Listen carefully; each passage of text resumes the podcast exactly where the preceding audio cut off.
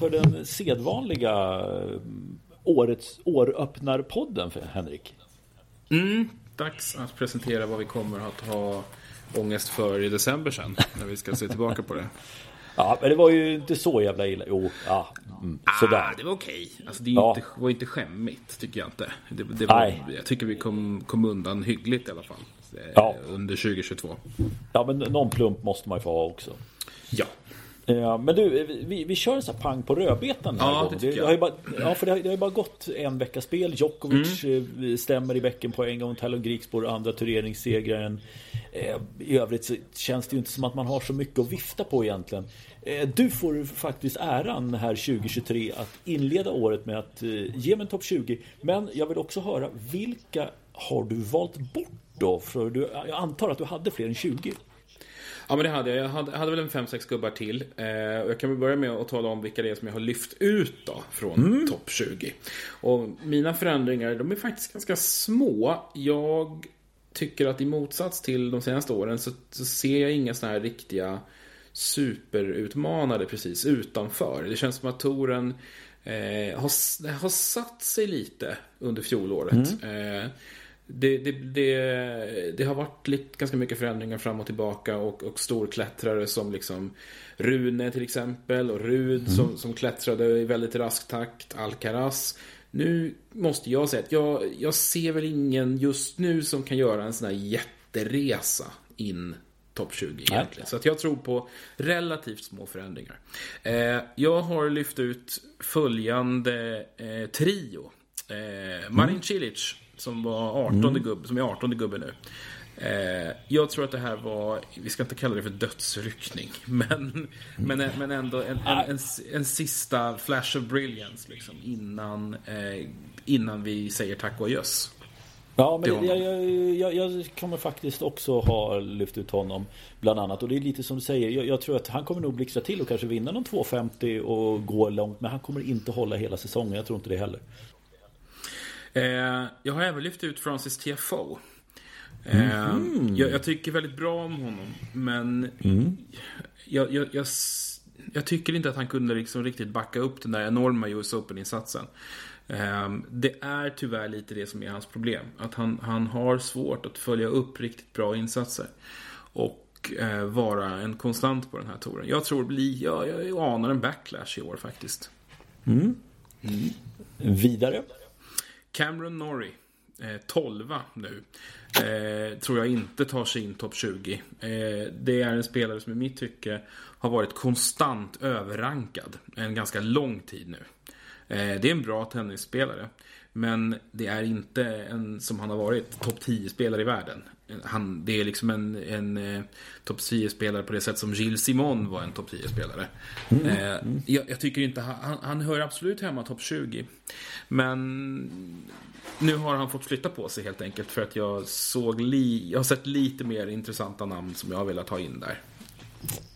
Ja. Mm. Eh, Eh, då, hade, det- hade det du är några de som fler? har- Ja, men jag har några till som jag har liksom lagt sådär precis utanför. Ja. Alex de Minaur eh, Mm. har vi ju lyft in topp 20 flera gånger, du och jag. Och liksom lite grann så här lobbat för att, att det ska hända mer grejer med. Men jag vet inte, han, han var nära, men, men ingen, ingen som jag vill, vill eh, peta in där. Maxim Cressy är en spelare som jag gillar. En jäkligt gedigen spelare. Eh, som jag dock tror kanske inte riktigt når in hela vägen.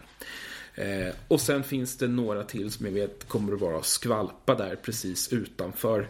Chapovalov ligger där nu. Han kommer att vara ungefär, han, jag har hållit honom utanför i år faktiskt, ganska precis utanför. Eh, Roberto Batista Gutt som ju ligger där nu också. Han kommer nog, han kommer nog att vara på ungefär samma position. Tommy Paul tror jag också kan vara riktigt nära. Eh, när, när den här listan summeras i, eh, i slutet på 2022. Och sånt som Jack Draper eh, har startat säsongen ganska positivt och sen så eh, gjort en jättefin resa under 2021. Han är också en sån här som är väldigt intressant att hålla ögonen på. Så det är mina precis utanför. Ja, det är intressant. Draper hade jag faktiskt inte med. Eh, Vill du, vill du eh, gå igenom din lista från 20 till 11 här? Han ska göra det? Ja. Det är ju, det. visst, och det är ju racet som vi pratar. Ja, exakt. Precis, det, det är racet som vi, som vi, som vi utgår från. Eh, min 20 då? Ja. Och det är i så fall en debutant. Eh, Mijomir Kecmanovic. Eh, bra namn. Serb. Ung serb. Som fortsätter eh, utan att liksom få de här riktigt stora rubrikerna att ta kliv. Eh, går in på karriärhögsta ranking eh, den här veckan faktiskt. Inför Australian Open. 27 eh, Har gjort en del bra insatser de sista åren och fortsätter att liksom stega sig framåt på ett på ett sätt som jag gillar. Eh, inte de här sjuka eh, enskilda insatserna utan han, han liksom växlar upp på en allt stadigare och högre platå liksom formmässigt. Ehm, så att, så att jag, gillar, jag gillar honom. Eh, jag, tycker att, att det finns ännu mer att ta av där egentligen. Så att för, mig så känns topp 20 som en, liksom en rimlig utveckling för honom den här säsongen. Eh, på 19 plats har jag satt Pablo Carreño Busta. Bara för att jag har gjort misstaget att lyfta ut honom topp 20 förut. Och det tänker jag inte göra om igen. Eh, vi vet ju att, att han kommer ju att göra några turneringar så där vi liksom inte riktigt begriper oss på hur han kan vara så bra som han är. Konstant eh, underskattad eh, och förbisedd när vi pratar bra tennisspelare. Så är det. 18. Borna Coric. Eh, började röra på sig rejält efter sina skada och formproblem här i, i slutet på förra säsongen. Ehm, Och inledningen har ska vi säga också hade han bra. Ja, och har pratat om att han eh, har börjat förstå vad han behöver göra för att vara bra. Eh, och har, har, har varit inne på att han hade en period där han glömde bort det och helt enkelt inte jobbade tillräckligt hårt. Eh, och om han är benägen att arbeta för att vara bra, då finns det ju väldigt, mycket, väldigt bra grundplåt i hans tennisspel tycker jag. Eh, Det är en oerhört skicklig spelare i grund och botten som fortfarande är relativt ung. Han är bara 26. Och har ju en, en giant killer-aura. Han har väl plusstatistik på Nadal va? Eh, så att jag, tror att, jag tycker det finns mer att ta av Choric om han är villig att lägga ner det arbete som krävs. Vilket vi hoppas att han ska vara i år då. Jag tror Och är skadefri. Och är skadefri ja. Jag har haft mycket problem med det också. Så att honom har satt på plats 18. Eh, 17. Karen Katjanov ligger på plats 20 nu. Eh, så att han är kvar topp 20 då. Men jag har flyttat upp honom lite, lite högre. Varför då? Eh, ja, det är också en sån här spelare som vi liksom inte riktigt pratar om. Men han samlar ihop sina poäng och han kommer att ha någon, någon semifinal hy- hyfsat, liksom, i några hyfsat stora turneringar. Han kommer vinna några mindre. Ehm, kommer nå andra veckan i de, säkert, ja, kanske till och med tre, men åtminstone två slams skulle jag gissa. Eh, han kommer att vara där. Han kommer att göra det jobb som krävs för att hålla sig på den här nivån. Så, så att det kommer inte vara spektakulärt, men han kommer att hänga med. Eh, på 16 plats. Här är mitt största ryck jämfört med eh, säsongen som gick. Sebastian Korda. Åh, Tycker vi fått se mycket intressanta grejer av honom redan hittills i år. Ehm, och det är en spelare som jag kanske gått och hoppats lite på sådär sista åren. Jag gillar honom. Eh, eh, jag tycker om hans attityd, jag tycker om hans tennisspel i grund och botten också. Han verkar vara rätt så här, eh, men, rätt kul kille också. Så att, eh, Ja, jämför man med pappan så är ju allt roligare i och för sig. Men, Verkligen. Nej, men jag får liksom bara goda vibbar av Sebastian Korda. Eh, och, och inbilla mig någonstans att det, det är dags nu. Kanske för ett litet lyft. ja, Eh, ehm, så att honom har jag lyft upp på plats 16. Liten uppryckning också för Lorenzo Musetti som jag och jag har lobbat för väldigt länge nu. Eh, och som, som ju fick ett mini-genombrott i alla fall i fjol. Eh, och hade en väldigt fin sommar. Så att Musetti tror jag kommer att fortsatt vara superintressant när vi kliver ut på gruset här i vår. Eh, han har ju fortfarande mycket att lära på de övriga underlagen men, men jävlar vad han kan spela rolig tennis. Eh, och eh, jag tror på ett litet fall framåt. Eh, I motsatt riktning tror jag Holger Rune går. Eh, Det var, det var svajigt i fjol. Men det var också otroligt bra periodvis. Eh, ja, framförallt hösten var ju makalöst bra. Hösten var ju alldeles otrolig. Och insatsen i Paris var ju också helt otrolig. Men det känns ju som att ah, det gick väldigt fort där på slutet. Jag, jag, tycker nog att Rune kanske inte riktigt ska vara... Han är inte topp 10 i mina ögon. Riktigt.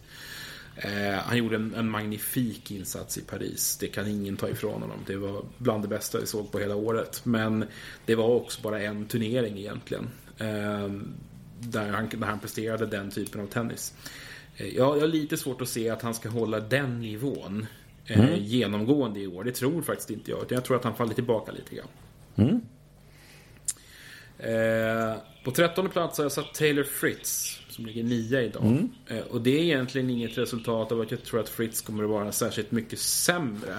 Jag, som sagt, jag, jag, tror, att det, jag tror att det kommer att vara lite status quo liksom, när, när det gäller honom. Att eh, han inte kommer att röra sig i någon egentlig riktning. Jag ser fortfarande inte honom som någon Grand Slam-utmanare. Eh, jag tycker inte att han är där.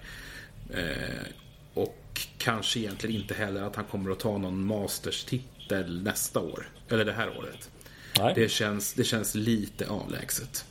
Och, och, det är helt enkelt så att jag tror att jag har lite folk före honom som jag tror kanske kommer att få ett lite mer komplett tennisår, kanske kommer att studsa tillbaka och så. så som sagt, det, det, handlar egentligen inte om att jag tror att han kommer att bli så mycket sämre. Men jag tror inte att han kommer att, att, att lyfta sig. Helt enkelt. Nej. Plats 12, Uwe Turkac. Eh, blandade och gav väldigt mycket under året som gick. Eh, periodvis oerhört bra. Eh, och vissa turneringar var, om vi ska vara riktigt snälla, betydligt, ja. betydligt sämre. Ja. Det var långt ifrån en, den eh, toppkvalitet som han har i sina bästa. Alltså verkligen fördjupa dalar i mitt tycke. Ja, ehm, jag, jag, tror ju att han kanske kommer att landa i någon slags mellanläge. Eh, för honom handlar det ju om att hitta en, en anständig nivå som han kan komma till spel med liksom år efter år. Eh, och, och turnering efter turnering. Det, är, eh, det har varit svårt för honom att, att, att liksom landa spelmässigt. Så att med i, i eh, hans strävan efter att hitta en sån så tror jag kanske att han, han eh, att, att det blir ett år där, där, där vi resultatmässigt planar ut. Att det kanske blir lite grann som Sinner i fjol. Att, att vi, eh, han blir mycket kvartar och semifinaler men, men kanske inte riktigt de här sjuka topparna och kanske inte de riktigt bizarra dalarna som han har haft tidigare. Eh, och att det kanske inte tar honom särskilt mycket framåt då. Eh, 11 har jag satt Andrei Rublev. Så det är ett litet tapp då. Han är ju sexa nu. Jag tycker det är alldeles för högt. Eh, jag tycker att många på touren har genomskådat Andrei Rublev. Eh, och förstått lite grann vad han vill göra där ute. Och han är en lite one trick pony. Jag tycker att han har fått alldeles för mycket eh, poäng egentligen än vad han ska ha. Eh, jag tycker inte ja. riktigt att han, att han hör hemma så högt som han är rankad nu. Och det är ett resultat av att vi har haft en del folk som ligger bakom honom som har varit lite eh, skadebesvärade. Han har levt gott på att Djokovic inte har saknats i en del turneringar, att Zverev har varit skadad och att Berrettini var skadad och att en sån som Sinner har varit lite formsvag. Um, så att jag tycker inte att Roblev hör hemma riktigt sådär högt upp, ärligt talat. Nej, det dina, så det är fram till 11, 11 för mig då. Mm. Ja. Eh, vill du ta nästa del också eller ska jag ta mina? Hur, hur känner du där? Det tycker jag, du kan, du tycker jag du kan bryta in faktiskt. Oh, ja, och visa ska... vart skåpet ska stå. Nej, men jag måste, det här, vad, vad, du hade här så ska jag säga, då, jag, jag hade en lite större bruttolista än dig. Mm. Eh, och jag gick, Cilic höll jag med om, plockade jag bort. Eh, Choric har jag plockat bort. Eh, Musetti har jag plockat bort. Katjanov har jag plockat bort. Schwarzman har jag plockat bort. Eh, nu ska jag säga, Cressy tog jag också bort. Sebastian Baez hade jag faktiskt med en kort stund. Eh, Dominic Thiem, Dan Evans, eh, Serundolo faktiskt, Bautista Gutt. Eh, och då, alla de kommer inte med på listan. Inte heller Chapovalov som också är precis bakom där. Så att det var lite mm. samma resonemang som du. Eh, jag har som 20 eh, Du satte honom på 16, jag sätter på 20 med eh, Sebastian Korda. Mm. Jag tror du vill ha in han, honom där också? Ja, jag tror också det. Han, han är inte där uppe än, men det känns som att ja, det, man baserar ju lite på hur han såg ut här första spelveckan också. Men jag tycker också att vi har sett att det finns mer att kräma ur honom och att det får ta sin lilla tid. Det är inte den här explosionsartade utvecklingen på honom utan etablera sig steg för steg uppåt. Eh, så att han kommer att eh, göra bra resultat i år. Eh, 19 har jag också, liksom du, reaktion på Holger Rune. Jag tror att han dunsar ner till 19 plats, håller sig kvar topp 20. Men kanske liksom Ja, inte den, den sjuka hösten han hade. Han vann ju inte, det var ju både Paris, han vann ju Stockholm, han var i final i Var det Basel eller Wien? Eh, någon av dem i alla fall. Han var ju otroligt bra där. Han kommer ja, inte lyckas med det. veckor var det. Ja, eh, det tror jag inte. 18 eh, har jag faktiskt kvar Alex de Minor. Jag, mm. jag, du klamrar dig fast Minor. Ja, jag, jag, gör faktiskt det. Jag ger honom en chans till här. Och sen har jag 17. Det här är lite vad, vad, vad, ska man säga, både en förhoppning och eh, en förhoppning, ja, lite grann för att jag vill se rätt mycket av honom och se hur han håller under en hel säsong. Eh, Nick Kyrgios. Mm. Eh, för jag ser också om det är så att han är hel till Wimbledon till exempel. Där är han väldigt bra. Han skulle kunna gå riktigt djupt i den. Han kan gå djupt i både Australien och i US Open också med rätt lottning. Så att det finns lite och om, kan, om, han kan mobilisera så att han vill spela en hel säsong och hålla sig hyfsat hel. Han kommer inte hålla sig hel under hela året. Men gör han det, då tror jag att han tar sig in topp 20. Eh, 15 eller 16, där har jag också en kille som du motiverade väldigt väl. Kecmanovic. Ja, du har honom ännu högre alltså? Jajamensan. Eh, och sen, eh, egentligen, du har ju pratat genom honom så det är liksom inget att säga. Eh, och jag är samma, fast jag flyttar ner honom lite längre ner än vad du gjorde, nämligen Hubert Hurkacz på 15 plats. Eh, och jag har också på 14 om jag ser där så är det också lite förhoppning. Eh, du sticker hål på den ballongen i tron om att den spricker. Jag tror att man hinner få dit en tejpigt fort som fan och Francis TFO behåller en plats topp 20. Mm. Så TFO på 14 plats. Eh, jag vet inte riktigt, du, du, är, du resonerar rätt, det är ju just det här flamsigheten, har han skrapat bort det? Kan han också prestera den här stabila nivån vecka ut och vecka in? Jag hoppas mm. lite det och av den anledningen då så har jag den förhoppningen att han landar på en 14 plats. Eh, 13 så har jag faktiskt sänkt, för här misstänker jag att du kommer vara på en helt annan nivå när det gäller Jannik Sinner. Vi brukar vara eh. lite oense om Jannik Sinner. Jag, jag mm. för mig att jag lite mer konsekvent brukar, brukar ha högre tankar om honom. Ja, men det, det, det, är det italienska som du spelar upp där och jag spelar ja. ner det. Jag, jag, vet inte riktigt vad jag ska basera det på. Eh, att jag har sänkt ner honom. Rent krasst bara för att jag ser att det finns bättre spelare med spetsegenskaper. Mm. Eh, och före honom så har jag faktiskt, här hade jag, här hade jag svårt att placera in faktiskt. För jag gillar Matteo Berrettini väldigt mycket. Men jag tycker att jag såg för lite av den bra Matteo Berrettini under fjolårssäsongen. Skadeuppehållet givetvis liksom. Men jag vet inte om han är topp 10 när säsongen summeras. Och i mitt tycke så har jag då varit så pass osäker så jag placerar honom som 12. Eh, och 11, där var en kille som du eh, sablade ner och som jag också i ärlighetens namn har, eh, har eh, också tänkt att nej, det här bubblan måste spricka någon gång. Men den gör ju inte det.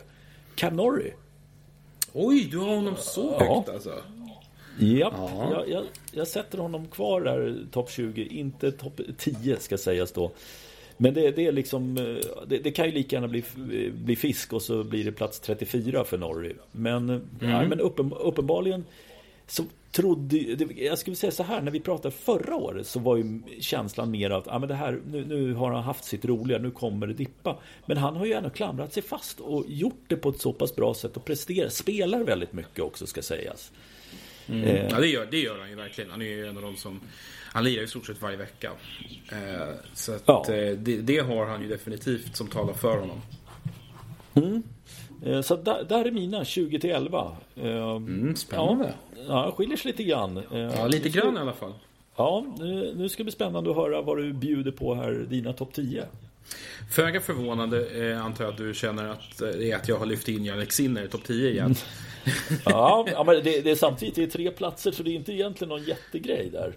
Nej, det är det väl kanske inte. Men, men eh, det är eh, ja, men det är ett, ett lyft som jag tycker att han ska kunna göra. Det var en mellanmjölkig säsong. Han måste mm. hitta en, en edge i spelet, en, en sista nivåhöjning. Samtidigt så gjorde han ju ett antal väldigt bra insatser där han kanske inte vann. För, framförallt i matchen mot Djokovic i Wimbledon. Mm. Eh, där var han ju sensationellt bra periodvis. Så att det, det, det, finns ju så otroligt mycket spel i den här killen. Och han är ju oh, så ung också. Herregud. Eh, det, är, eh, det, det, finns mycket kvar att hämta hos honom tycker jag. Så att Nej, eh, jag tror på lite tillbaka studs om än inte liksom i Grand Slam utmanarland riktigt. Eh, men, men jag vill ha honom topp 10 ändå och jag, jag, tror att han kommer att lösa det. Mm. Mm. Och vi fortsätter på det italienska spåret. För jag lyfter tillbaka Matteo Berrettini i en topp 10. Mm. Um, han har ju... Alltså, nu, nu var det ju ett stökigt år i fjol med eh, skador som höll honom borta under en väldigt lång period. Eh, och sen mm. var det ju väldigt mycket bara att försöka hitta tillbaka till någon slags form. Men han började ändå visa liksom positiva tendenser framåt slutet på året. Han var ju i kvartsfinal i, i, eh, i US Open där han fick stryk mot Rud som ju sen gick till final. Han, han vann ju på, på gräset i Stuttgart. Han vann ju i Queens Club. Han, alltså han, han är ju bra på alla underlag. Um, ja, det, det har han för sig verkligen. Alltså han, för honom är det ju liksom som att eh, Berrettini show bara pågår egentligen oavsett var vi spelar. Han är mm. ju ett konsekvent hot i alla turneringar. Det, det, det, det är någonstans det som, som jag tycker lyfter honom uppåt. Sen har han ju en lite tråkig tendens att han krymper lite mot de allra bästa spelarna. Mm. Eh, den finns ju kvar. Att, att, att, och det har vi ju märkt när han, när han, liksom, när han har mött Djokovic, Nadal liksom, till exempel. Framförallt Djokovic. Då, då, då, då vågar han ju inte riktigt. Men det, det, det kan ju se så inåt helsike bra ut mot spelare som är kategorin under. Och de möter man ju i ärlighetens namn lite oftare. Så att... Ja. Eh, jag, jag, jag, tror att han fortsätter att klättra tillbaka lite grann och han har ju framförallt mycket, mycket gratispoäng att hämta av, av, i kraft av sin långa frånvaro. Mm. Så att, eh, han, han, kan få en bra skjuts. Mm. Eh, plats åtta. Se vad du kommer att säga om det här. Rafael Nadal. Mm. Det...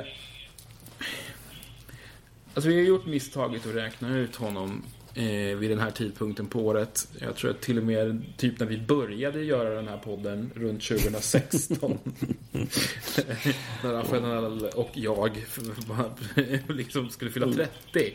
Eh, och man kände att han hade fått spö där av Fognini några, några, några turneringar i rad i, i eh, Sydamerika där i början på ja, säsongen. Och, och, ja. ja, han var riktigt, riktigt klappkass med hans mått mätt där. Men så, ah, han har ju rakat in några slams efter det kan man ju säga. Um, men det känns som att eh, han har någonstans funnit sig i att den här eh, de här knäna och eh, fötterna och det börjar allvarligt påverka spelet nu och skadeuppehållen blir ju bara längre och längre. Ja men säsongen ser ut som en schweizerost nu liksom. Det är så ja. ihåligt så att det, ja. Jo men det är Serena Williams nivå nu. Ja. Det är jättelånga uppehåll och, och det är ingen jättelovande start här, ärligt talat, på, på året som vi fått se nu. Med, med två raka förluster. Det är ju vad det är när det inte är i en stor turnering. För att helt plötsligt så kommer han ju vara där och vara betydligt bättre. Och jag tror ju inte att vi kommer få se Rafael Nadal åka ut i, eh, direkt till Australian Open. Det kommer vi till. Men, men eh, jag tror samtidigt att det här, de här långa uppehållen naturligtvis kommer att påverka hans sammantagna ranking. Mm. Han är favorit i Franska öppna. Oavsett hur mycket eller lite han har spelat inför och form. Jag, jag, jag tycker det alltjämt. Men inte i någon annan, inte i någon turnering som inte spelas på grus. Um, och de här skadeproblemen kommer som sagt leda till långa, långa uppehåll. Så att uh, jag har lyft ner honom till en åttonde plats. Mm. Av den anledningen. Och kanske att... Ja, kan, kan det vara sista året det här? Skulle kunna vara faktiskt. Känner mm. han att han inte kan vinna franska 2024, då har han nog, lägger han nog av. Ja, jag, jag, jag tror det. Um, han är ju... Han skiljer sig lite grann åt från, från Federer. Jag, jag tror inte att han är lika... Federer tror jag drevs mer av att liksom... Så länge folk vill se honom spela tennis och han tyckte att han var någorlunda konkurrenskraftig, då skulle han nog kunna köra på. Mm. Nadal tror jag mer om han, han har ju utvecklats så mycket under hela sin karriär. Om han inte längre känner att han kan växa, bli bättre eller liksom på något sätt Ja men, ja, men parera skadorna. Och, ja, ja, precis. Om, om han blir så låst av, sina, av sin kropp att han känner att men jag kan inte göra mer. Jag blir inte bättre än så här. Liksom. Mm. Då, då tror jag inte att han vill vara med längre. Nej, man, man, vi får se. Jag, ja, men jag, jag har också svårt att se att han ska åka runt och lira badortsturneringar bara för att vinna några titlar till. Det tror inte jag heller. Liksom. Nej, eh, så roligt tror jag inte att han tycker att det är att bara vara där. Han är ju trots allt här för att vinna. Det är alltid allting har handlat om. Eh, ja. Ehm, och det känns också... Det, det händer grejer vid sidan av för honom. Eh, han presenterar lite mer liksom ekonomiska investeringar i saker och ting. Han har en ett eh, familjeliv där han har börjat rota sig, han har gift sig och, och det börjar hända saker på hemmafronten. Så att eh, det är väl en signal om något på att det kanske, det, vi kanske börjar närma oss ändhållplatsen platsen för, för en jäkligt, ja men en, en karriär som saknar motstycke naturligtvis. Eh, om det här blir det sista året så, så är det ju naturligtvis otroligt deppigt. Men det är fullt förståeligt, rimligt på alla tänkbara sätt. Om det nu är så att kroppen sätter stopp. Men det är tidigt på året, vi vet inte. Ja, det, nej, vet inte. Vad som helst kan hända. Men som sagt, det, det blir en... Eh, om jag får tro och tycka så, så, så, tror jag att det kommer att bli en, en, en upphackad säsong med mycket skador och eh, att han naturligtvis kommer att tappa rankingmässigt för det. Det finns andra ja. anledningar till det också och de kommer vi till nu. Eh, på sjunde plats har jag Stefano Tsitsipas. Mm mm, han är fyra nu. Jag var, har varit konsekvent kritisk mot Stefano Tsitsipas. Mm. Eh, han hade i mitt tycke en säsong som eh, borde ha genererat i en betydligt sämre ranking i fjol. Eh, mm. Han var där, han var med, han var långt fram i en massa turneringar men jag tycker att han eh, inte kom upp i samma nivåer som han gjort de tidigare åren. Eh, han, jag upplever inte honom som ett konsekvent eh, Grand Slam-utmanarhot längre. Mm. Och jag vill se en annan approach till hans tennisspel. Jag vill se en annan bänk. Eh, en annan box hos honom.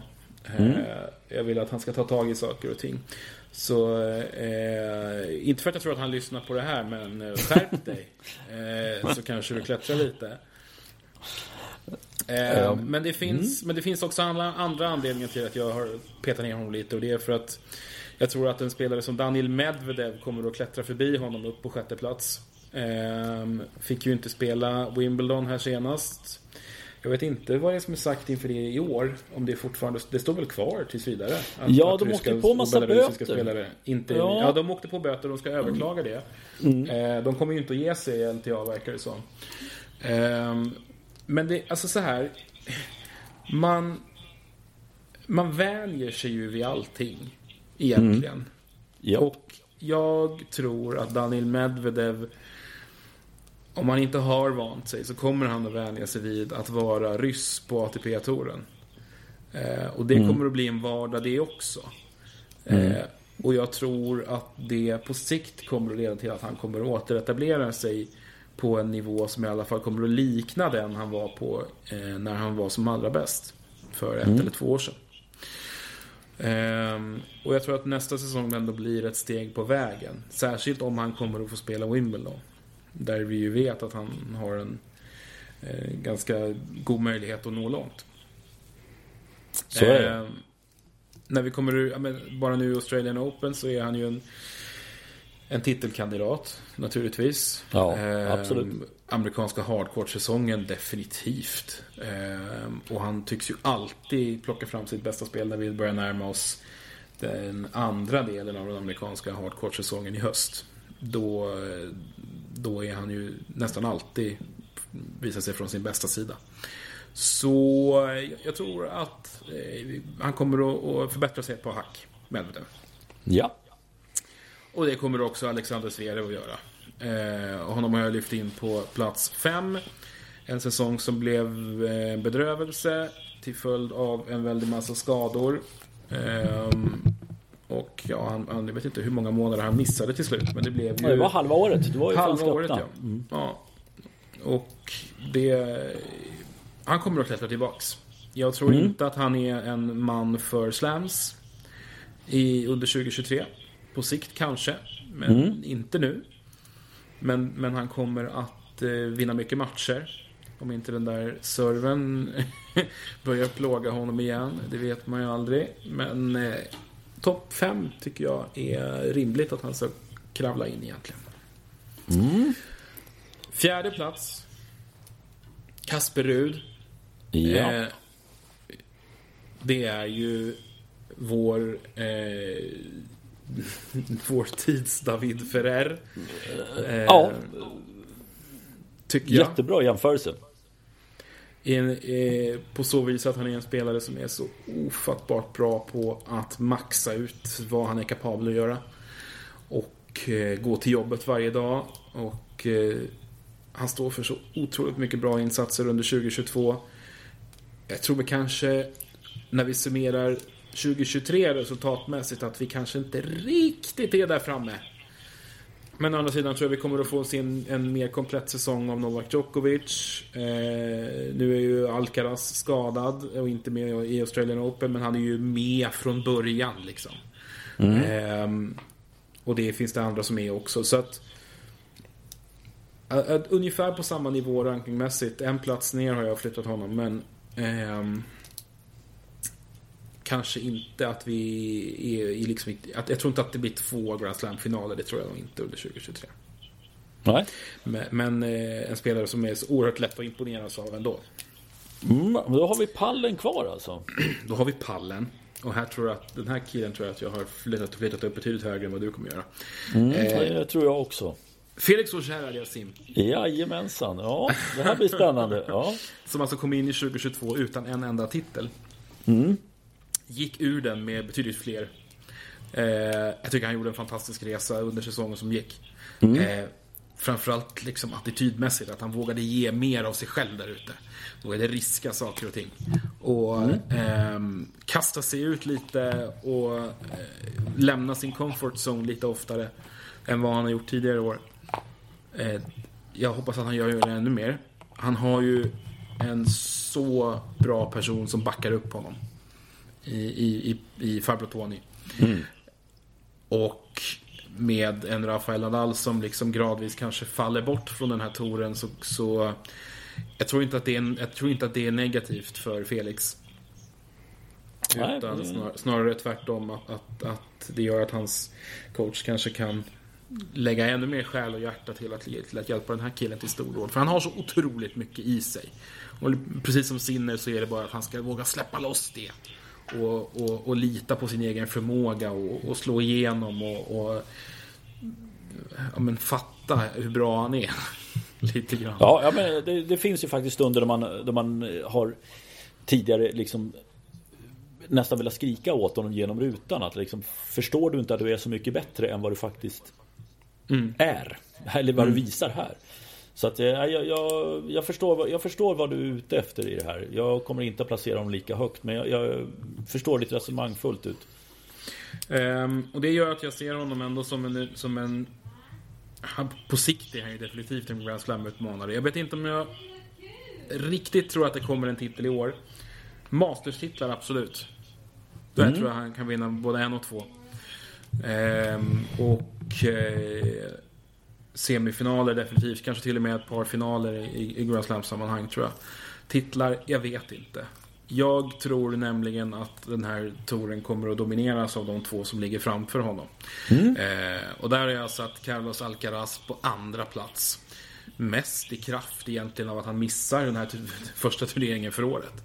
Ja, eh, nu, vet, nu vet vi ju det och då ryker det lite potentiella poäng där. Eh, samtidigt som, eh, ja, det fattar väl alla att jag har sett Novak Djokovic nu som nummer ett. Eh, så att jag kan väl ta dem båda samtidigt. Eh, I mitt tycke, som sagt, i mitt tycke så kommer de här två dela Grand Slam-titlarna mellan sig under året som kommer. Eh, mm. om, om nu inte eh, Rafael Nadal är hel nog för att vinna franska. Då tror jag att det kanske kan bli så att Djokovic vinner två och Alcaraz vinner en. Men, men det är de här två det kommer att handla om. Mm. Och jag tror att det kan bli en jäkligt intressant duell. Eh, Alcaraz har ändå en första plats att försvara. Eh, han är liksom next big thing. Han är kontrakterad av Calvin Klein Underwear. Eh, han är liksom ja. redan den här sportens stora affischnamn. Han är den alla hoppas på. Eh, och Djokovic har ett anseende att återställa, en första plats att eh, ta sig tillbaka in på och, och liksom kanske för sista gången visa att han är, han är världens bästa. Mm. Jag tror att vi står inför en jäkligt häftig duell om första platsen på den här rankingen och liksom kamp om världsherravälde i, eh, på här sidan i tennis. Och det är bara de här två, tycker jag, som är värdiga att, att eh, titulera sig som världens bästa tennisspelare. Um, det, det tror jag, jag tror att det kommer att handla om de två i slutändan. Och jag tror att Djokovic kommer att eh, återetablera sig. Jag tycker att det finns mycket revanschdriv i honom. Eh, liten varningsflagg då att han, börjar ha, att han har lite skadeproblem så här direkt i, början på säsongen. Mm. Vet inte hur allvarligt det är men det lär vi ju bli varse om.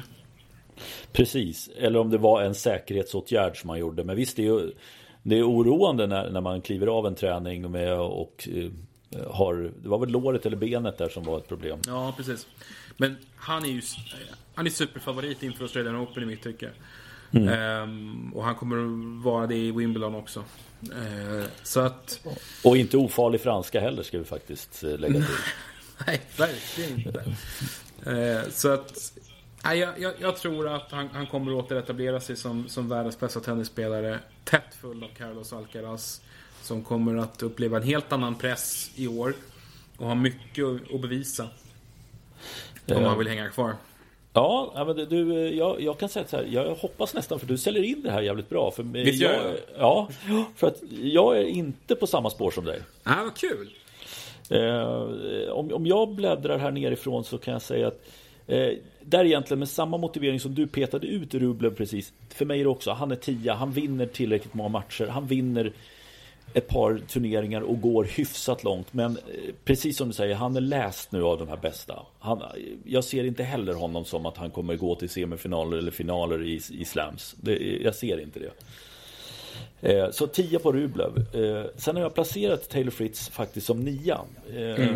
Jag är också kanske tveksam. Det är möjligt att han, att han skulle kunna nypa en Masters igen. Men mest troligt inte. Men då kanske han i gengäld presterar jämnare i fler tusen turneringar och plockar mer poäng i de större turneringarna helt enkelt. Mm.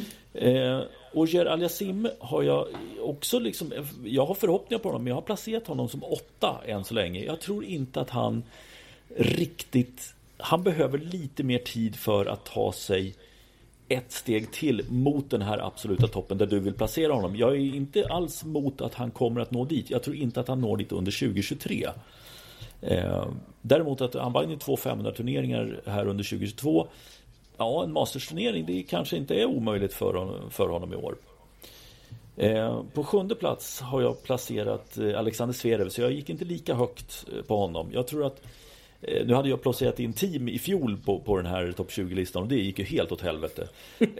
Men, men Zverev känns lite som att först vill han komma tillbaka så fort som möjligt. När det inte gick så tror jag mer att nej, nu släpper vi hela den här 22. Vi, vi, gör ingenting. I lugn och ro ska du bygga upp dig för att komma tillbaka till 23 års säsong. Jag tror att det var helt rätt att göra på det sättet. Jag tror att han kommer väl förberedd in i 2023. Vilket gör att han kommer prestera mycket bättre och kommer ta sig in topp 10 igen.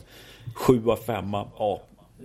Det, det, känns som att han kommer eh, med stor sannolikhet spela slutspel i, på italiensk mark i november. Eh, på sjätte plats, där har jag en liten reaktion. Kasper Rud eh, gillade verkligen den beskrivningen av som en liksom, nästa generations David Ferrer. Eh, problemet för Rud den här säsongen är att nu är motståndarna varse att han är jävligt bra på hardcourt också. Eh, det tyckte jag inte de var riktigt eh, under 2022. Delar av det i alla fall. Mm. Eh, eh, och att han fick lite gratis på det. Nu tror jag man har scoutat honom bättre och jag tror att han kommer få det tuffare på hardcourt. Samtidigt så har han ju flyttat fram positioner också vilket gör att han kommer vinna en hel del matcher på hardcourt. Nu är det bara gräs där han ska lyckas snubbla in någon match. Eh, så att jag tror en liten reaktion på Rud och vi kommer hitta honom på sjätte plats. Fortfarande ett jättebra år men inte på den nivån som den här senaste har motsvarat. Eh, på femte plats, där har jag placerat Nadal. Eh, jag tycker att du resonerade precis som jag gör. Jag tror att han maxar ut så att han, han får med sig de, eh, rätt mycket poäng från de turneringar han kommer att spela. Jag tror att han medvetet kommer att dra ner det här schemat ganska mycket redan från start. Eh, och kommer bli, ja, men att, liksom att han kan anpassa sig, att han kommer vinna Eh, troligen i Paris. Han kommer gå ganska långt här i eh, Melbourne säkert. Eh, US Open, ja det är 50-50 på att, att kroppen är hel då. Han kommer gå långt i någon grus, en eller två av Masters-turneringarna på grus och kanske vinna Barcelona. Han kommer att plocka en del poäng. Jag tror att han slutar på femte plats. Eh, sen kommer vi till fjärde plats. Här har jag placerat Alcaraz faktiskt. Mm -hmm. eh, men egentligen med du var inne lite på det fast du placerar honom högre upp. Jag ser också honom som att det här, han kommer vara Men just här nu i år Han inleder med den här benskadan. Vi vet inte hur allvarlig den är. Det oroar mig lite när en så pass ung spelare åker på skador. Nu Alltså det här är bara en ren anekdotisk och en känslobaserad tanke. Men jag gillar inte när, när de åker på skador vid så ung ålder och, och, och är borta.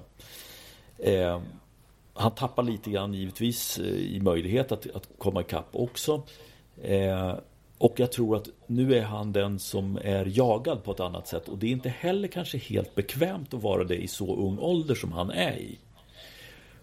Och även om han har visat, men han har ju liksom fått slag ur underläge, eller fel ord, men man, han har slagit sig upp till toppen. Nu gäller det att försvara sig där uppe och det är inte alla som har det där. Det finns en hel del världsettor som inte har lyckats eh, klamra sig kvar speciellt länge. Nu kommer han att göra det, men jag tror att han kommer få en reaktion och kommer kanske landa på en fjärde plats precis utanför pallen.